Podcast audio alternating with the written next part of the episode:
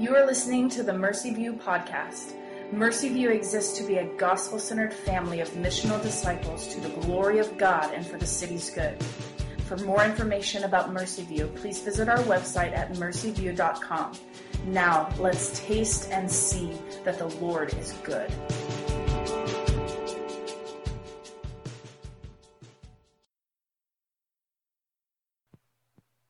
We'll be reading tonight from Jude, chapter one, verses one through three. Jude, a servant of Jesus Christ and a brother of James, to those who are called, beloved in God, beloved in God the Father, and kept for Christ, for Jesus Christ, may mercy, peace, and love be multiplied to you.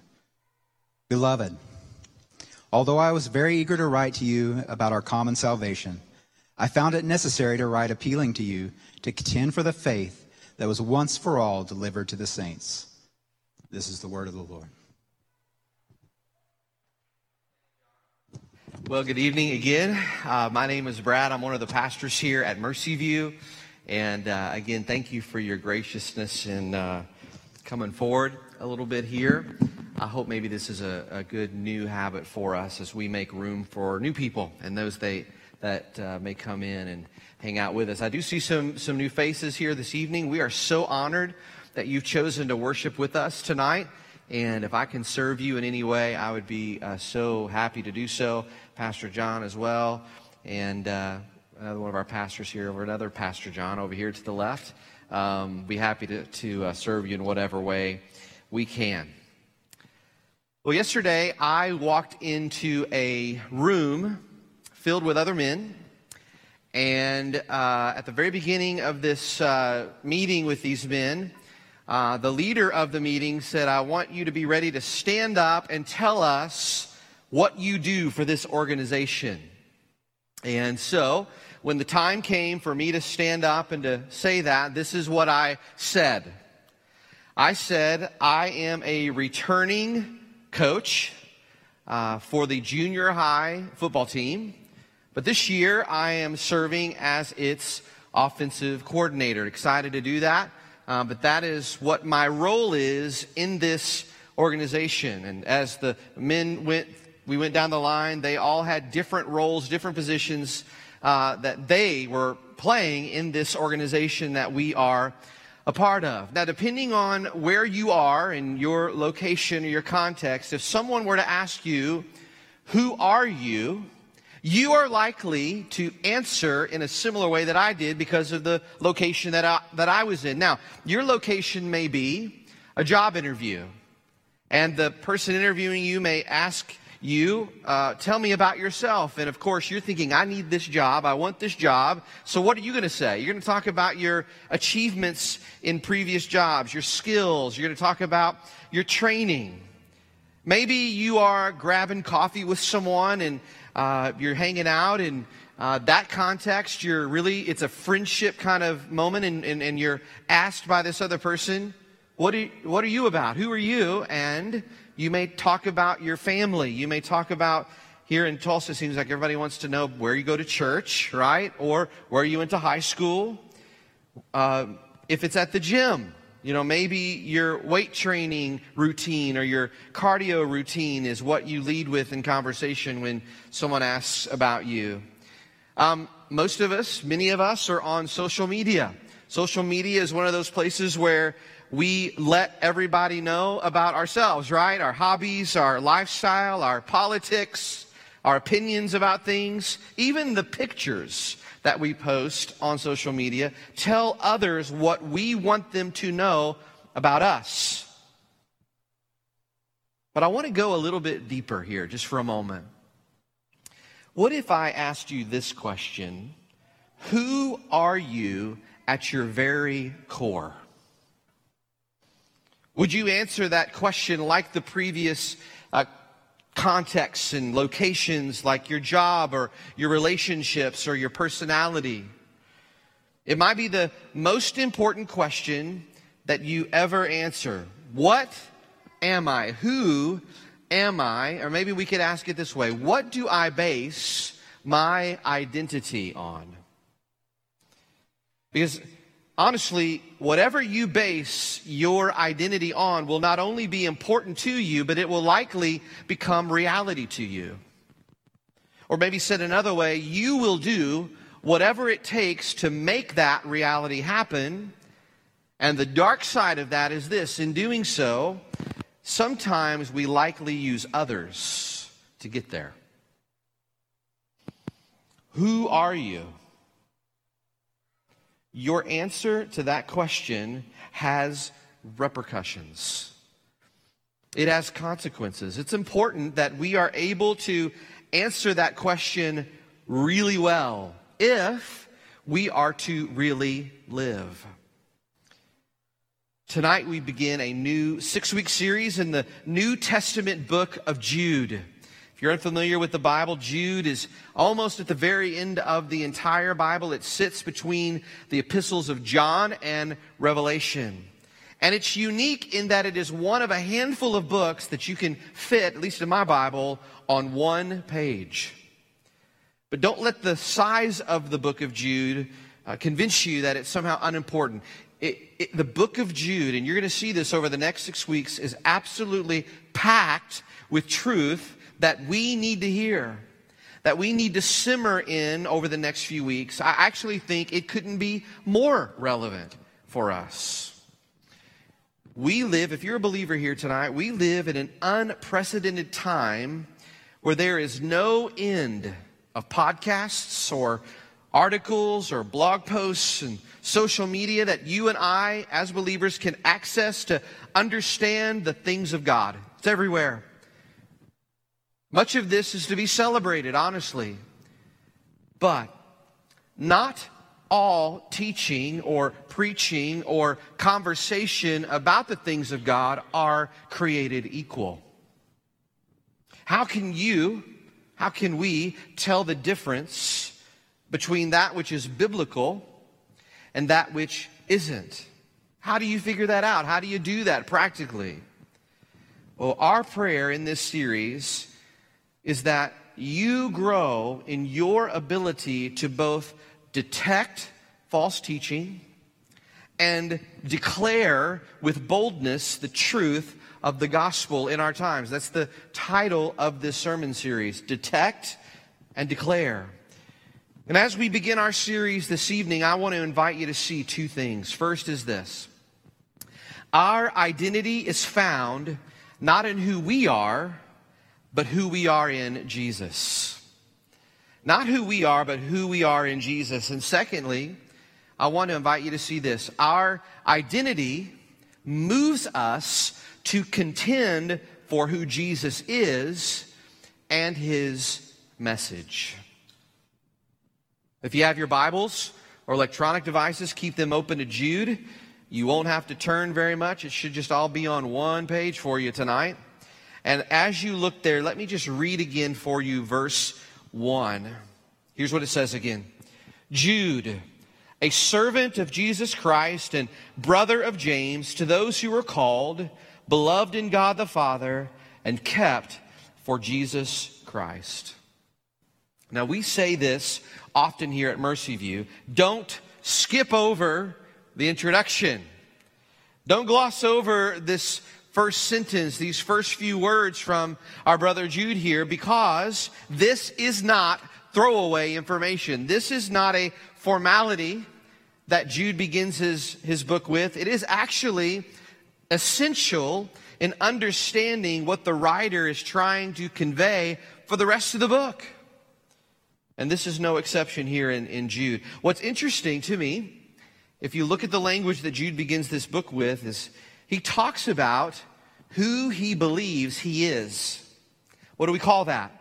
We call that identity. He, he's telling us who he, or how he sees himself, right? So, so what does he say about himself? Look there. He says, a servant of Jesus Christ and a brother of James. Now, something that you need to know about Jude, he tells us he's the brother of James here, but Jude is also the half-brother of Jesus. Now, his brother James, he mentions here, doesn't say much about James, but what, what you need to know about James is James is one of the leaders of the Christian church in Jerusalem at this time. So let's just think about this. If somebody, you would think if somebody would have asked Jude, who are you, that he would have been excited or expected to say, I'm Jesus' half-brother. I'm James's brother. I'm a leader in the Christian church. I'm kind of a big deal. But I want you to notice what Jude says. He says that the most important thing about him is that he is a servant of Jesus. In other words, in James's eyes, there was something even better than being the half-brother of Jesus and the brother to James. It's being a servant of Jesus. Now that is what you call an identity. Um, in our house, um, recently, I've been having conversations with one of our sons about what it means to get baptized. Why do you get baptized? And for children, as you talk with them, one of the most, I think, important things to try to convey to them and help them see that that when they make that decision to follow Jesus and to be baptized, what they're saying to God, and in a local church, as they get baptized, they're saying it to the rest of you. They're saying a lot of things, but one of the things they're saying is, Lord, I want to make you boss. That's what Lord means. I want to make you the boss of my life. What, what does that mean? It means that we are servants to a master, right? Jude is saying the same thing here. He is saying, I am not my own boss. In fact, the most important thing about me is that I am being led by another. I am I am a servant of another. But we have to think about, how did Jude get there? How do you get there? How do you come to a place where you can say a, a significant part of your identity is that you are a servant of Jesus? Well, something had happened to Jude. And we see it there in verse one. Jude says that three things had taken place in his life. Let's look at those three things real quick. First, he said that he has been called. So if, if you are in Jesus, if you're a Christian here tonight, you are called. And really the other two phrases that we're getting ready to talk about, being loved and kept in Jesus, flow out of the idea of being called by Jesus. So what does that mean? Well, the word means just what you think it might mean, but actually it's even stronger. It appears about ten times in the New Testament, and it means that you've not just been called, like getting a call from someone on the phone, but you have been summoned. You have been petitioned. You have been called forth. A few weeks ago, I parked at a downtown uh, parking lot, and I, I, I was early to the meeting, and I told myself, when I get out of the car, I got to remember to pay that, you know, the fee to, to park in this space. And Um, too much time, I guess, passed, and I forgot, and I went in to have this meeting, and I came back out, and sure enough, there was a ticket on my windshield. And so on that ticket, it had information about what I could do, like right off the bat, to pay that fine. But then it said, if you don't pay this fine, uh, you will be summoned to court. You have to address it there. That's what this means. That's what Jude is talking about. He is saying that if you have been called by Christ, you have been summoned by Jesus to him. And it really means this at its most basic level. It's that if you are in Jesus, it is because the God of the universe has chosen you. The Bible teaches us that we as Christians have been chosen and called by God. The Lord of the universe decided, even delighted, to be in relationship with you and pursued you and called you to him. But this idea of being summoned to God, it's it's also means this, that the, the call to us was not optional. Uh, many, many years ago, I mustered the courage to ask Holly out on our first date. And the thing is, she could have said no. It was completely up to her how she responded. I'm glad she said yes. But It was her choice. It's that way with, with God. When God calls, God, I'm sorry, it's not that way with God. When God calls us, God works in a way that without infringing upon our wills, and this is a mystery, without violating our will, he calls into our lives and pulls us to him. He, his uh, aim reaches its target, and it accomplishes its purpose. Over and over again, it says that if you're a believer in Jesus, this is in the Bible, if you're a believer in Jesus, it's because God has chosen you. God has called you. You were the object of his affection before anybody even knew you existed. God is the initiator, the first pursuer, the lover of your soul. And not only that, but God didn't choose you because you deserved it. Friend, there's nothing inside of you that caused Jesus to die for you. For God to send Jesus to die for you, it was based on something inside of him. So first, he says that you have been called. But second, Jude says, what has created this identity of a servant is that he was loved by God and is loved by God. In the E S V, it actually uses that word beloved. You heard John read that earlier. And I want you to notice that it says that he is beloved in God, right? Not loved by God, although that's true. But Jude is using a particular word here to bring to heart something that, that you and I really struggle with, if we're honest, in our relationship with God.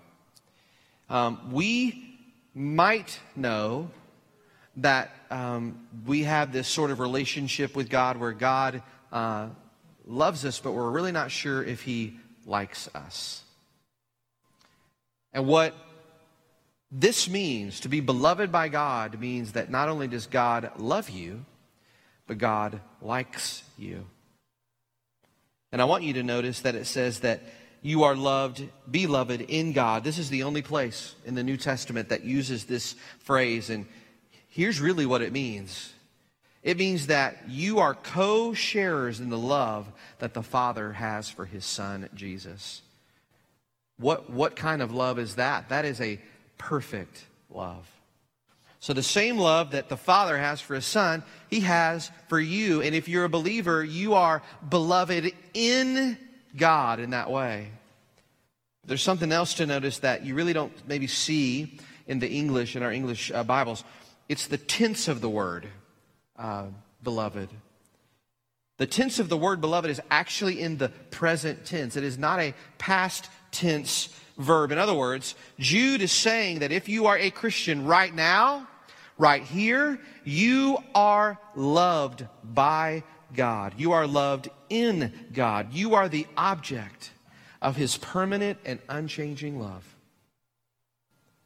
The greatest theological statement that you could ever make is a song that many of you learned as children, and it goes like this.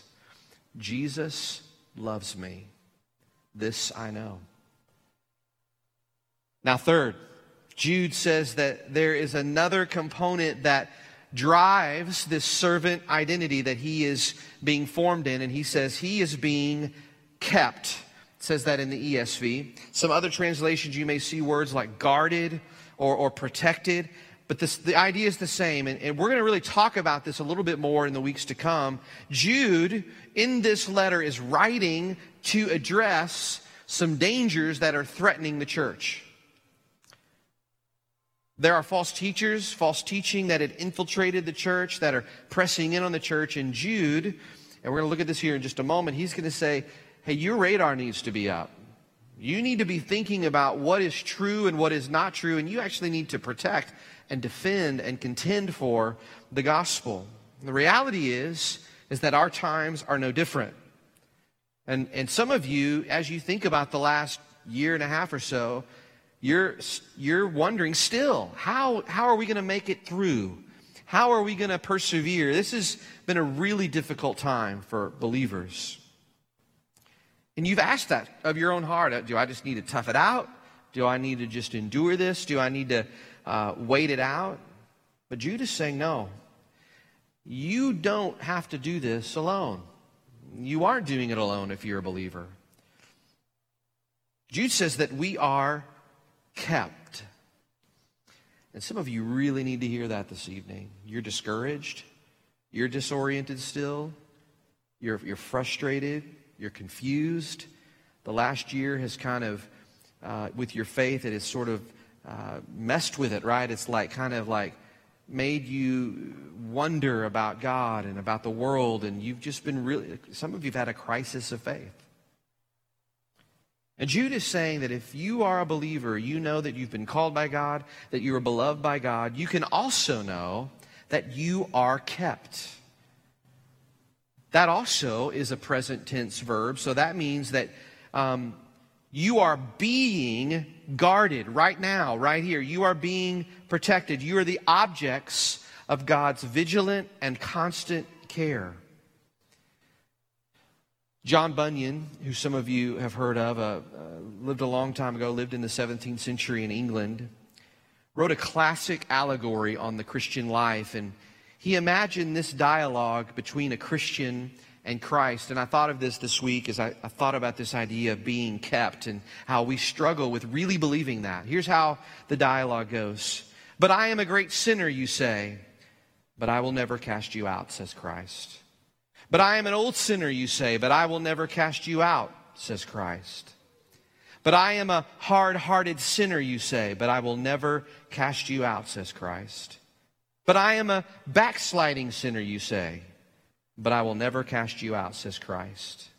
"But I have served Satan all of my days," you say.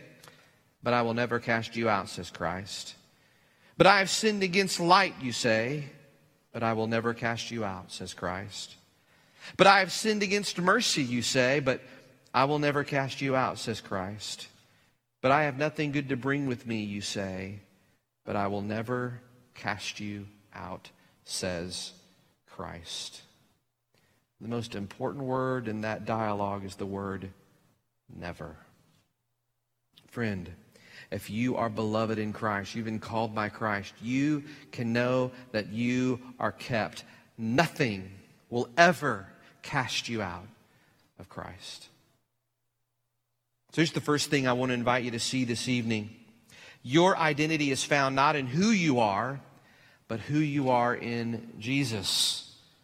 Friends, all of these truths that we just talked about are yours. If you're a believer, you are called, you are loved, you are kept, and all of those things actually are meant to be taken together. We're not to, not to look at them like a, a bullet point list, but rather facets of a diamond. If you have trusted in Jesus, this is who you are in this moment that we find ourselves in right now. You are chosen and called by God. You are loved in the present tense. You are guarded in the present tense. I actually see there's even a past, present, future dimension to what we just looked at. In the past, he chose you. In the present, he loves you and guards you. And in the future, you will be kept and presented safe before Christ. Friends, you can rest in this. Some of us are so restless in our spirit, in our faith right now. We are struggling to have peace. We are struggling to have freedom. You can have deep peace that these truths are yours if you are in Christ. These truths are what Jude is saying has helped him understand his identity as a servant.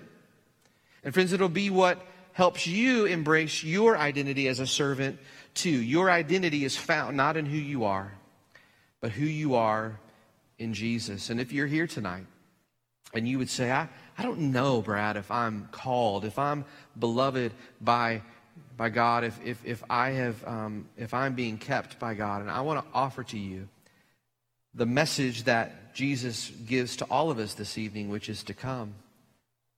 And you might say, Brad, but I'm a great sinner. And Christ says to you, but I will never cast you out. Place your faith and trust in Jesus.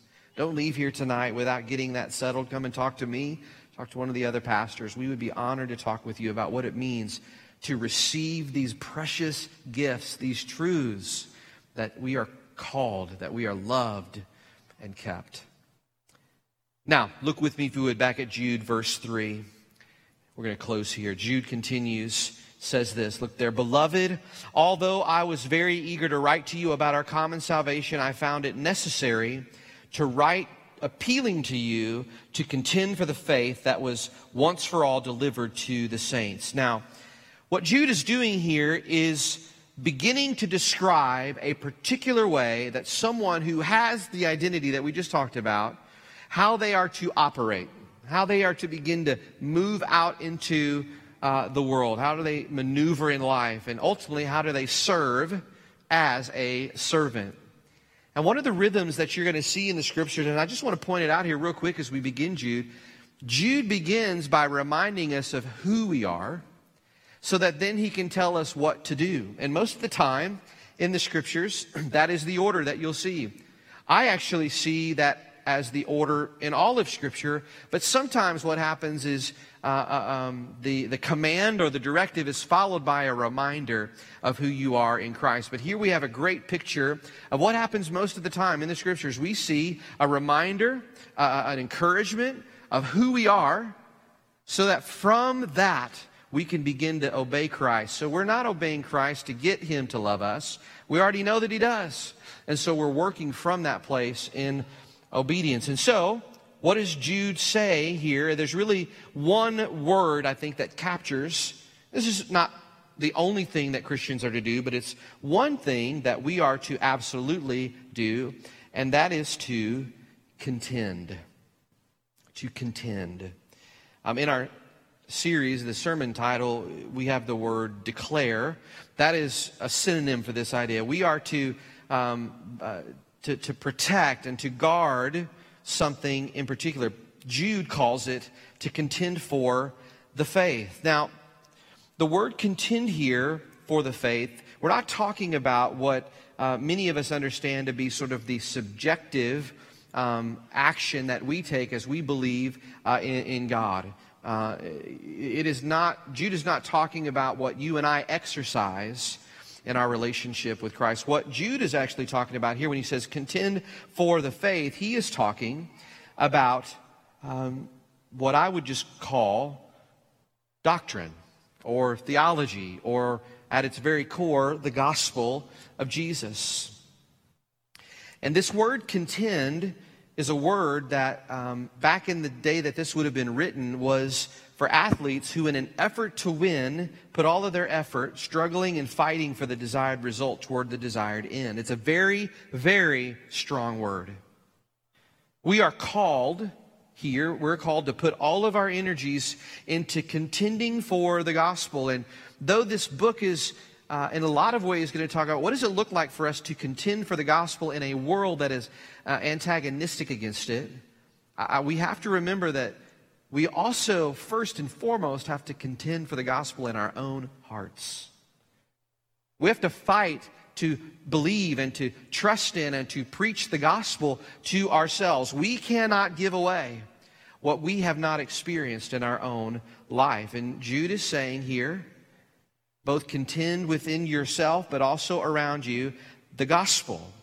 And actually, to put it bluntly, Jude is saying this because we continually face the danger of losing the gospel in our own lives.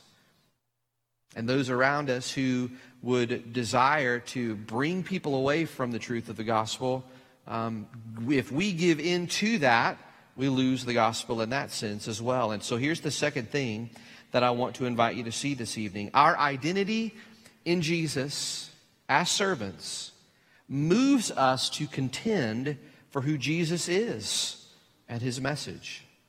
We're going to talk about this a little bit more in the weeks to come, but, but apparently the church that Jude is writing to is being infiltrated by those who would desire, as Jude says here, to pervert, in verse four, pervert the grace of God. That means that false teachers were desiring to either distort or ultimately like corrupt the gospel and drive people away from the good news of the gospel. This was serious stuff then, and it's serious stuff today. And Jude says that as a servant of Jesus, we are to detect and to declare or defend. Here is the how the second thing begins to play itself out, because we really have to ask ourselves a couple of questions. One, what are we contending for? what is the content or what is the, the message? Is we just said that, that we are uh, moved to contend for. What What is it? Well, Jesus says uh, in his ministry, he tells us over and over, it's really two words. It's repent and believe. Repent and believe in what? Repent and believe in him. So at its very core, at its very basic level, to contend for the faith is in our own hearts, and then around us and in, in other places, we are to help others repent and place their faith in the true gospel. But in order for us to do that, we have to know what the gospel is. And so, uh, one of the places that's super helpful for me is First Corinthians fifteen. There's a lot of places in the scriptures you can go to find these little gospel nutshells, and I'm not going to read that all for us right now, but when you look at First Corinthians fifteen, you really begin to see three things about the gospel. It, it's what saves us, it's about Jesus, and it's about Jesus dying for our sins. It's about the life, the death, the resurrection of Jesus. It's about the truth of who Jesus was when he lived a perfect life for us on our behalf, dying the death that we should have died, and raising anew to, to give us a guarantee of that salvation. And um, that's really, at its very basic level, all there really is to the gospel. The gospel has many, many implications, but at its very core, that is what the content of the gospel is. And Jude is saying, in order for you to contend for the gospel, you got to know what the gospel is.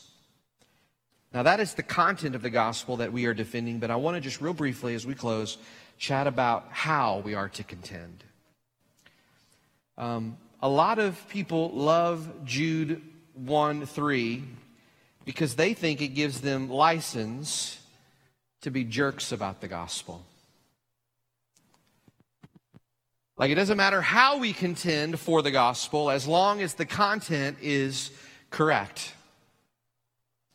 Friends, that is not what Jude is saying here. In fact, I think Jude gives us a framework very simply for how we are to contend for the faith. It's back in verse one as he talks about his identity. I believe he is trying to say, if you're a servant of Jesus, and then you are called to contend for the faith, you are to contend for the faith as a servant. What are the characteristics of a servant? We're to be humble, right? We're to be careful. We're to be clear. We are to speak the truth, but we're to do that in love. The weapons that we have at our disposal is not being brash, not being uh, a bully, not, you know, using a sharp tongue, but um, things such as meekness and gentleness of Christ, making sure that we are first, as it says in Galatians six, spiritual, and then displaying gentleness and, and caution, refraining from fighting, refraining from arguing, uh, refraining, as it says in Second Timothy, from quarrels, and using the word and caution with patience and humility to correct the opposition. And some of you might say, well, wait a second, Brad, we're talking about false teachers and false teaching. You're, you're saying that we are to be gentle and be humble and to be patient? Yes. This does not at all preclude moments of firmness and moments of strength and moments of clarity and speaking the truth in love. But we need to ask ourselves, what marks us as witnesses? Here is the danger. The content of the gospel is good news. But if how we share the good news of that gospel in any way mars or obscures the good news of the gospel, it won't be heard. And here's how I would say it too. Even in cases with people that we've got to be very truthful with as it relates to the doctrine or the truth of, of who God is, the gospel of God, how are we going to win them? How are we going to win them to Christ? Some people, I get it. When we speak the truth to them, they will reject it. They will reject you even. But I want to make sure that we don't always interpret a rejection of our approach as we, uh, as us being in the right. Sometimes our approach was really poor. So, so again, it's a, it's really a tension. That's why the scriptures call it truth and love. We've got to be able to be firm and to be clear, especially with those who would desire to bring you away from the truth of the gospel. But we should make sure that as we are seriously contending for the gospel, we do it in a way that doesn't make us functionally maneuver like the enemies of the gospel or the opposition that we're dealing with. If we're servants grounded in the gospel, we can have confidence that the Spirit of God will work through the content of our message if spoken in a way that is winsome. So friends, our identity is found not in who we are, but who we are in Jesus. And our identity moves us to contend for who Jesus is and his message in a way that is clear and winsome. As we move through this book of Jude, I pray that we will find clarity on how to both detect and declare the good news of Jesus to our own hearts and to those around us. Let's pray.